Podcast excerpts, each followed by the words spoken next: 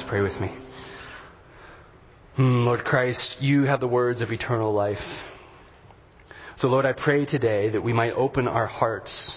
And by the power of your Holy Spirit, Lord, may you shape us more into your likeness. Speak to us through your living word today. It's in your name and for your glory we pray. Amen. You may be seated.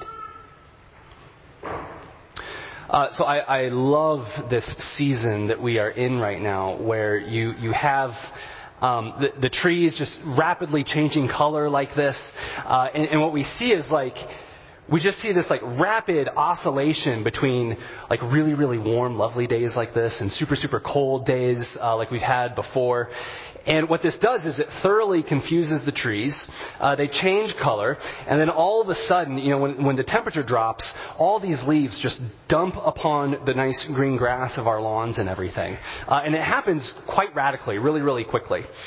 Um, now, one of the, the, wonderful pleasures of this life, I think, is bagging up all those leaves and cleaning your yard and having your yard be as green and crisp and lush uh, as possible during all the chaos of this season.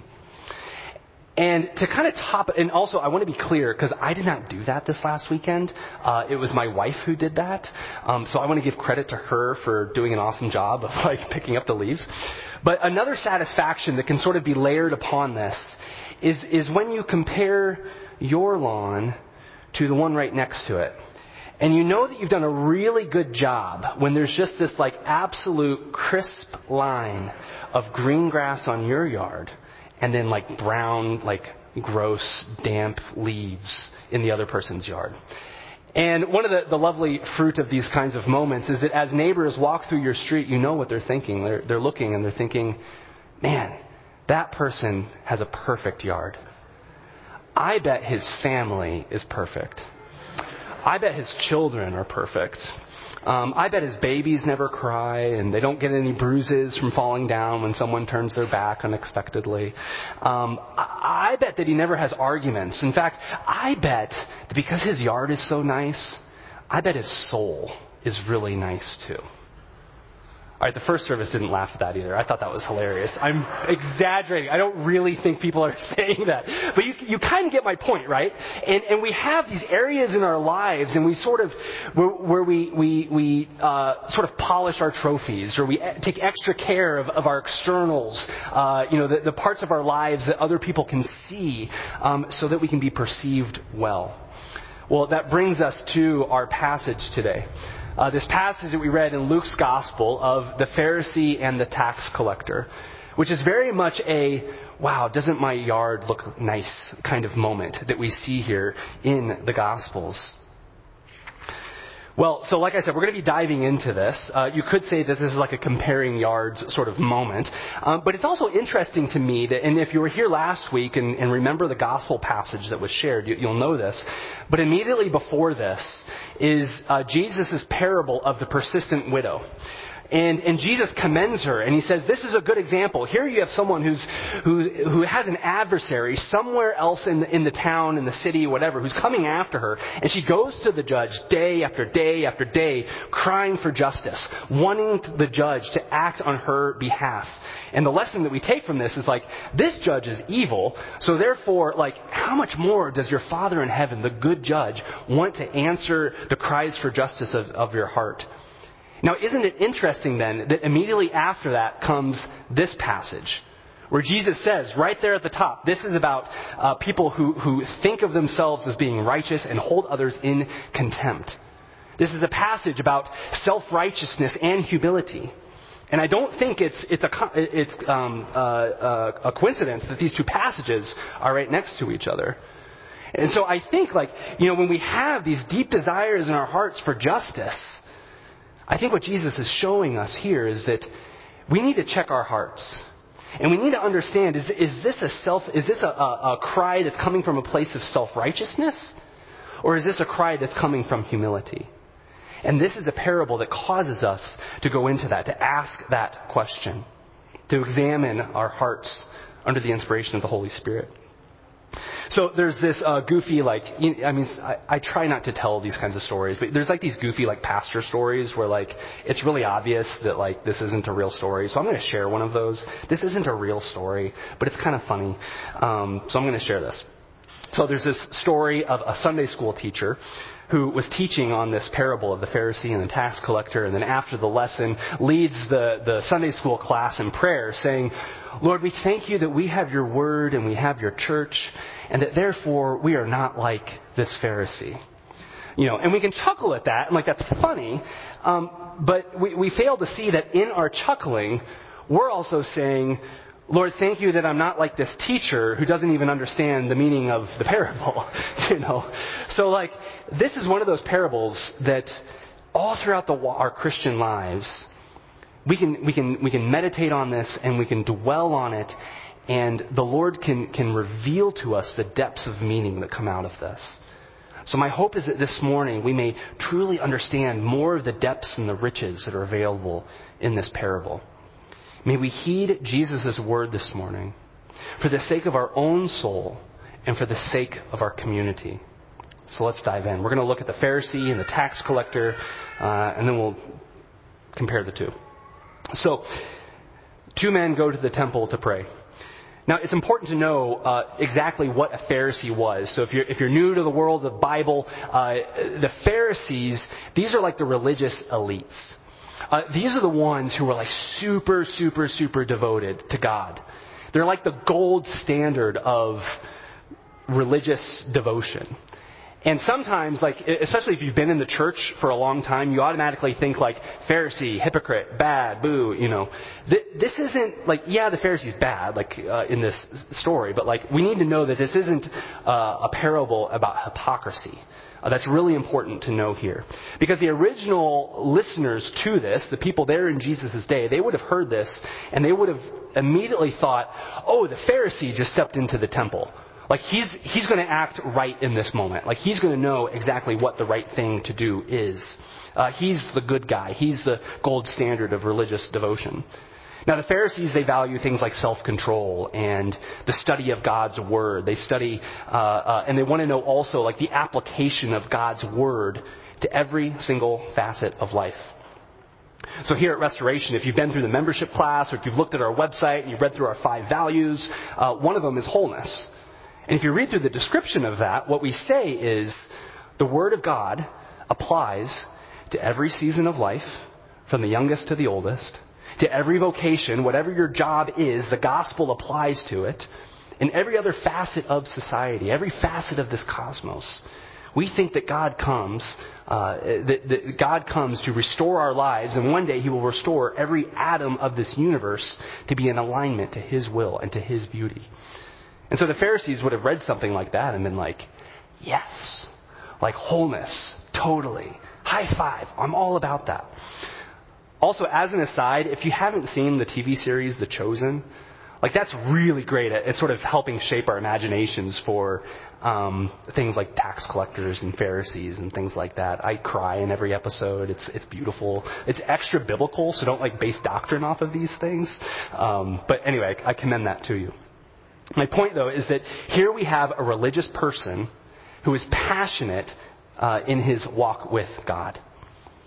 But what does Jesus have to say here? Well, the Pharisee is self-righteous. He, he, let's, let's look at the man's posture. So he, he comes into the temple, into this, this holy gathering, and he stands by himself. And as I read that, I was like, I'm going to be preaching on this, and I'm going to be standing by myself.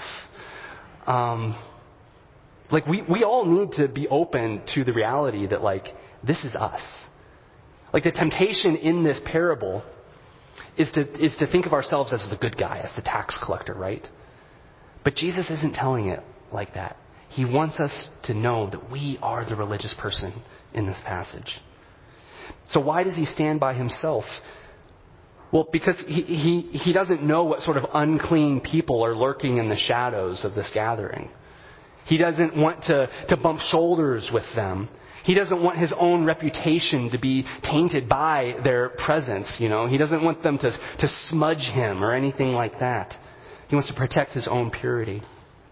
But it's also, uh, when you stand by yourself, you're, you're easier to be seen. You're easier to be heard. Like, he wants those things. He wants people's attention to be drawn to himself. And did you hear the attitude of his prayer throughout this? God, I thank you that I am not like others. The extortioners, that is, those who rob and cheat. I'm not like the unjust, the liars, those who spread misinformation. I'm not like the adulterers, that is, people who have uh, questionable sexual histories. His prayer is so laden with self congratulatory language that it can hardly even get up off the ground. And then he has the audacity to point to another person who's there in the room and says, Thank God I'm not like that one. And he names it. He says, That person's a tax collector, and I'm not like him. Thank God.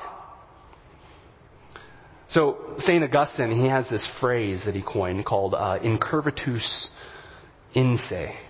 and it is, uh, it's to be curved in on oneself. And sometimes in our, uh, in, in our language, we talk about like navel gazing, right? Uh, people who like to examine their own belly button lint. Um, people who are curved in on themselves. And so what they do that, uh, is, is their whole life, everything that they're about, even their pursuit of God Himself, becomes about them. Like they turn it in on themselves. Instead of standing up straight and able to, to, to look up to, to, to God and His glory, everything in life, even that which is supposed to be holy and a gift and, and, and an object of devotion, sort of gets turned in on himself. And then what happens in these moments, and Augustine says that this is the default posture of the human heart. This isn't something that just Pharisees wrestle with. This is our, our default posture. And when you're shaped like this, you miss out on the opportunities uh, around you. you. You miss out on the, the gifts of this, this beautiful creation or, or the brokenness that God is asking you to lean into. Because it's all about you. It's all about yourself.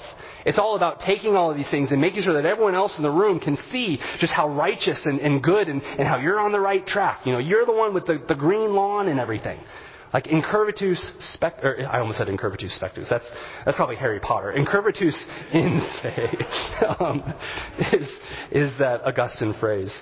And so for this religious person, his whole life, including his work, his walk with God, has become a tool to draw attention to himself. And I think we as religious people are so tempted to do that. Oh God, thank you for this building. You must really love us because we're awesome. You know, oh God, like I, I've got such a great education. Like, uh, you know, everyone around me ought to know that. And thank God that I'm not like these ignorant people or blah blah blah blah blah. Like we do this all the time. Like we drop these little hints and stuff throughout our conversations all the time just to kind of polish our own trophies, to polish our own reputations. All right, well that's that's the tax collector, How, or that's the, the Pharisee. How about the tax collector? So again, if you're new to the, the world of the Bible, uh, the Jews at this time are being uh, oppressed and controlled by the Romans.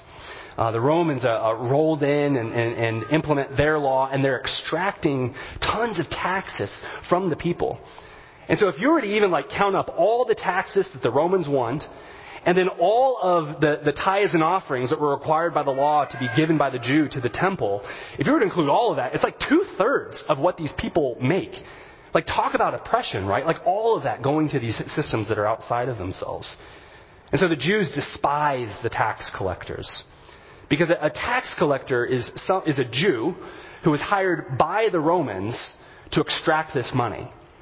So imagine, like, one of your loved ones uh, living at this time, like imagine like one of your loved ones denying you, uh, denying your community, and not only that, but like denying and betraying the rich heritage that you've that you've obtained from all those generations before you, and and now you're like pulling money from people for the bad guy, you know, of all things. So rather than self-control and application of God's word, for the tax collector, their devotion, their purpose in life is just all about their own wealth. Like they, they want their own house to look great. Like they want their own clothes to look great. And, you know, all this religiosity stuff, all this family stuff, like, kick that to the curb. Who cares about that? And so you can see why a tax collector is like the physical, personified embodiment of betrayal. No one wants a tax collector in the room.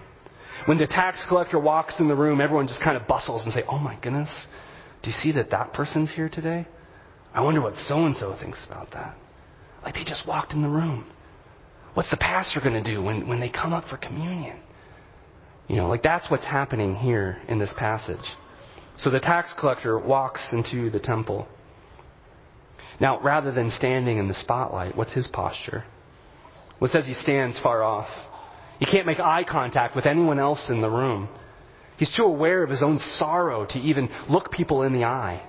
Have you ever felt that way before, where the shame is just so loud in your own heart and in your own imagination that you just assume that people around you are, are going to be able to read your mind or just see it on your face? That's how sorrowful this man is. He pounds his chest as like a physical way to cope with the emotional pain that he's feeling in this moment. And he names his own sin. He says that he himself is a sinner and he asks God for mercy. God, be merciful to me, a sinner. So both his posture and his attitude are remarkably different than that of the religious person. I've had a lot of pastoral meetings this past week, and uh, in one of them, uh, a person was very open about their particular struggle with sin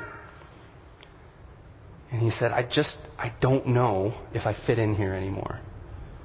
And then he said, I don't know if God loves me anymore. So Jesus says that it's the tax collector who goes home justified. Do you see this great reversal that's happening here in this moment? Jesus is saying it's the tax collector who's justified. That means that he's the one who's now right with God. The tax collector doesn't have anything to fear in his relationship with God right now because of his brokenness, his humility. So the reversal that's happening here, and, and, and, and kind of the, the reversal of societal uh, uh, structures, is kind of a norm in Luke's gospel. Uh, we see um, those who are on the margins often being close to God, and we see that here in this moment. The one who brings piety, purity, and obedience, he's the one who's actually farther away from God in this story. And it's the one who brings brokenness and weakness and dependence who's declared justified. So I was listening to a podcast the other day, and the two hosts they went on this rabbit trail. Kind of, uh, they, they both have experiences working in both the business world and then the nonprofit world. And what they were discussing is how uh, people are motivated in different ways in those different contexts. And I thought this was kind of interesting. And, and uh, to be totally clear, what I'm about to say, I'm not sure that this totally maps onto your own personal experience. I think it kind of makes sense to me, but I don't want you to hear me say this as if like that's totally your situation, okay? Um, but you know, in the business world, it's a little bit easier and, and, and clear cut to motivate people because it's about profit. You know, like you're not going to show up for work if your boss has just recently told you, "I'm not paying you anymore." Like you're not working for this corporation out of you know, purely, I mean, hopefully you enjoy it, um, but it's not a charity for you, right?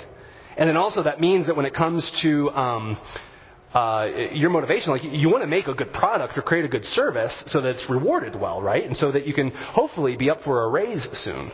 So in that world, it, it, it's very much money that sort of helps um, brokerage those conversations and that motivation. But what about in the nonprofit world? Well, it's not necessarily mo- money that motivates people in the nonprofit world. Uh, these two hosts sort of uh, guess that it's things like status, it's things like power and reputation. It's wanting other people in the community to understand that you've got your stuff together, that you're perceived as doing the right thing. And so the theory is that this is why nonprofits, and dare I say churches, typically suffer from power plays, politicking, and gossip. And I think that's what Jesus is getting at here. You see, this is the unholy fruit of self righteousness. You see, self righteousness is not just dangerous for the individual, it's dangerous for the entire church community.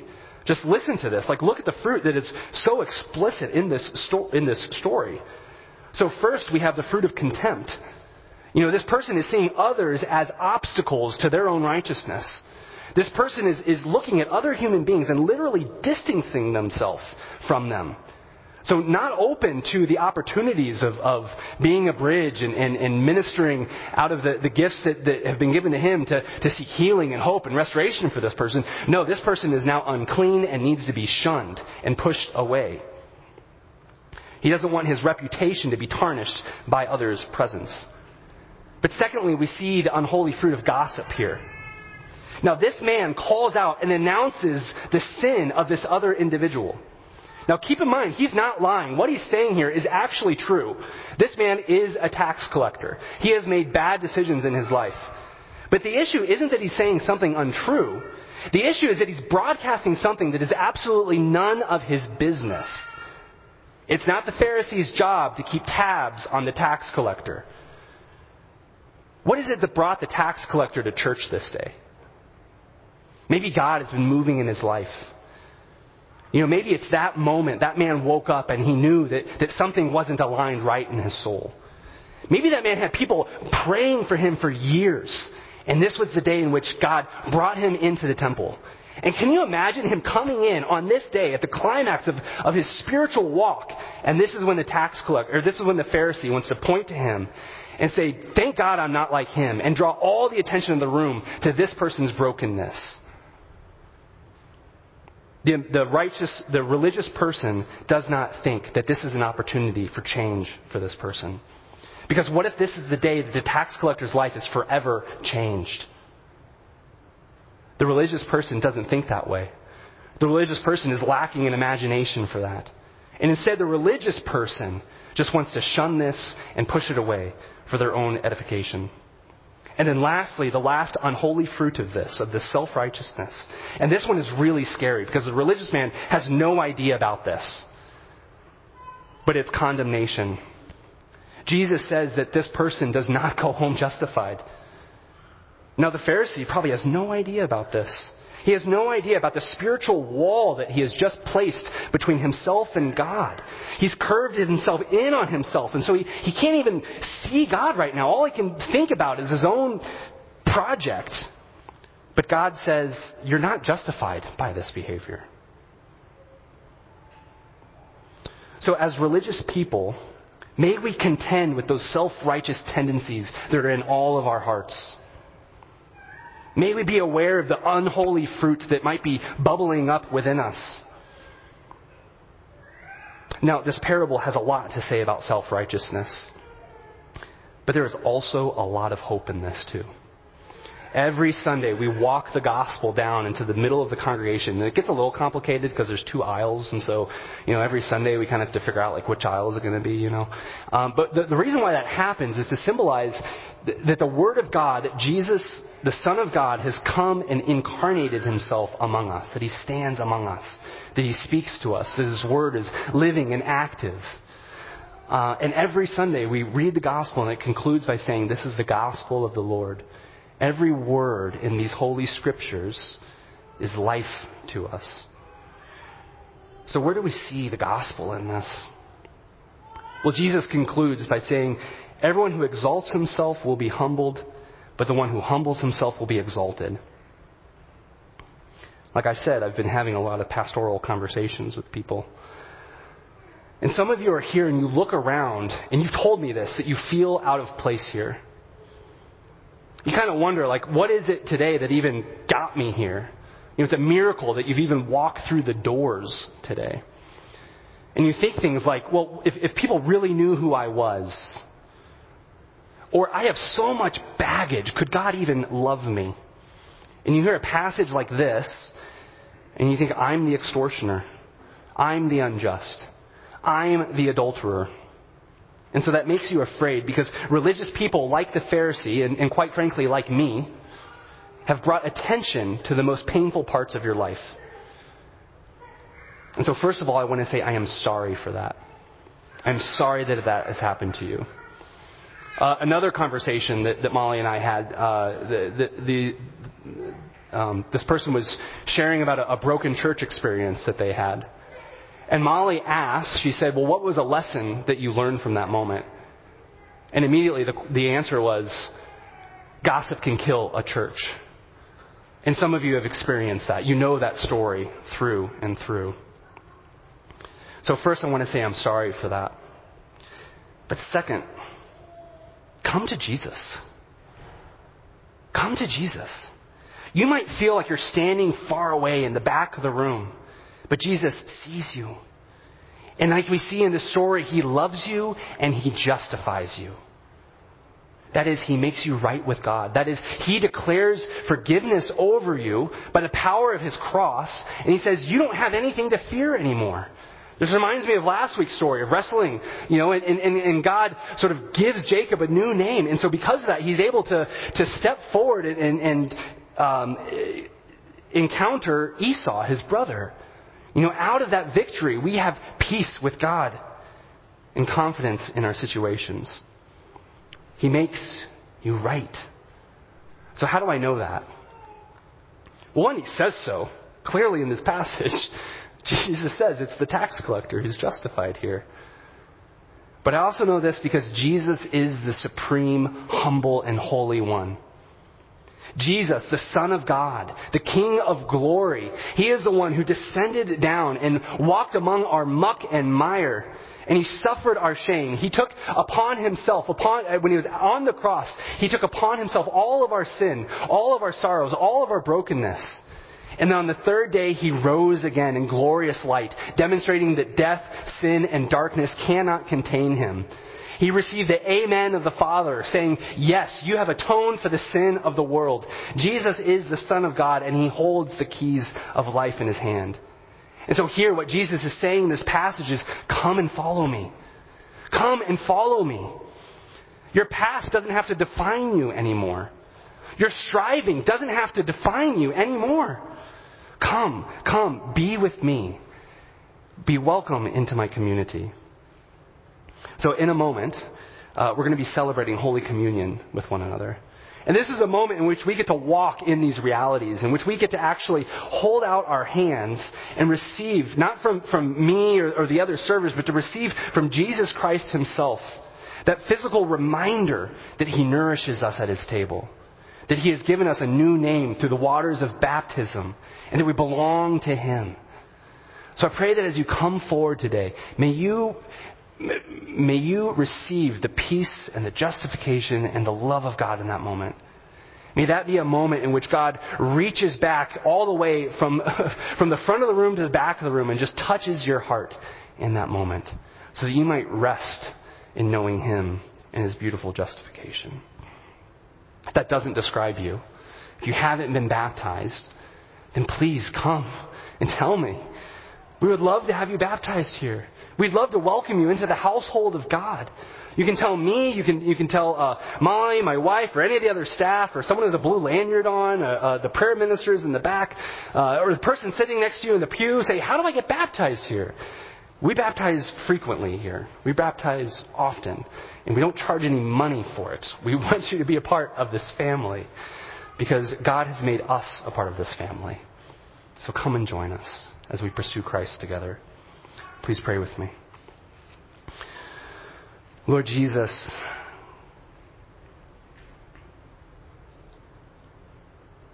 we are sinners, but you are the righteous one. So, Lord, may you remind us that you have clothed us in your righteousness and that you have filled us with the Holy Spirit to battle against uh, the sin of this world. And we do so, Lord, not for our own self righteousness, but, Lord, we do so for your glory, to bring honor and glory to your name. So, Lord, teach us as a congregation how to walk in these truths. May we be a humble church, Lord, who is constantly being reminded of our dependence upon you and no one else. We ask this, Jesus Christ, in your name and for your glory. Amen. Amen.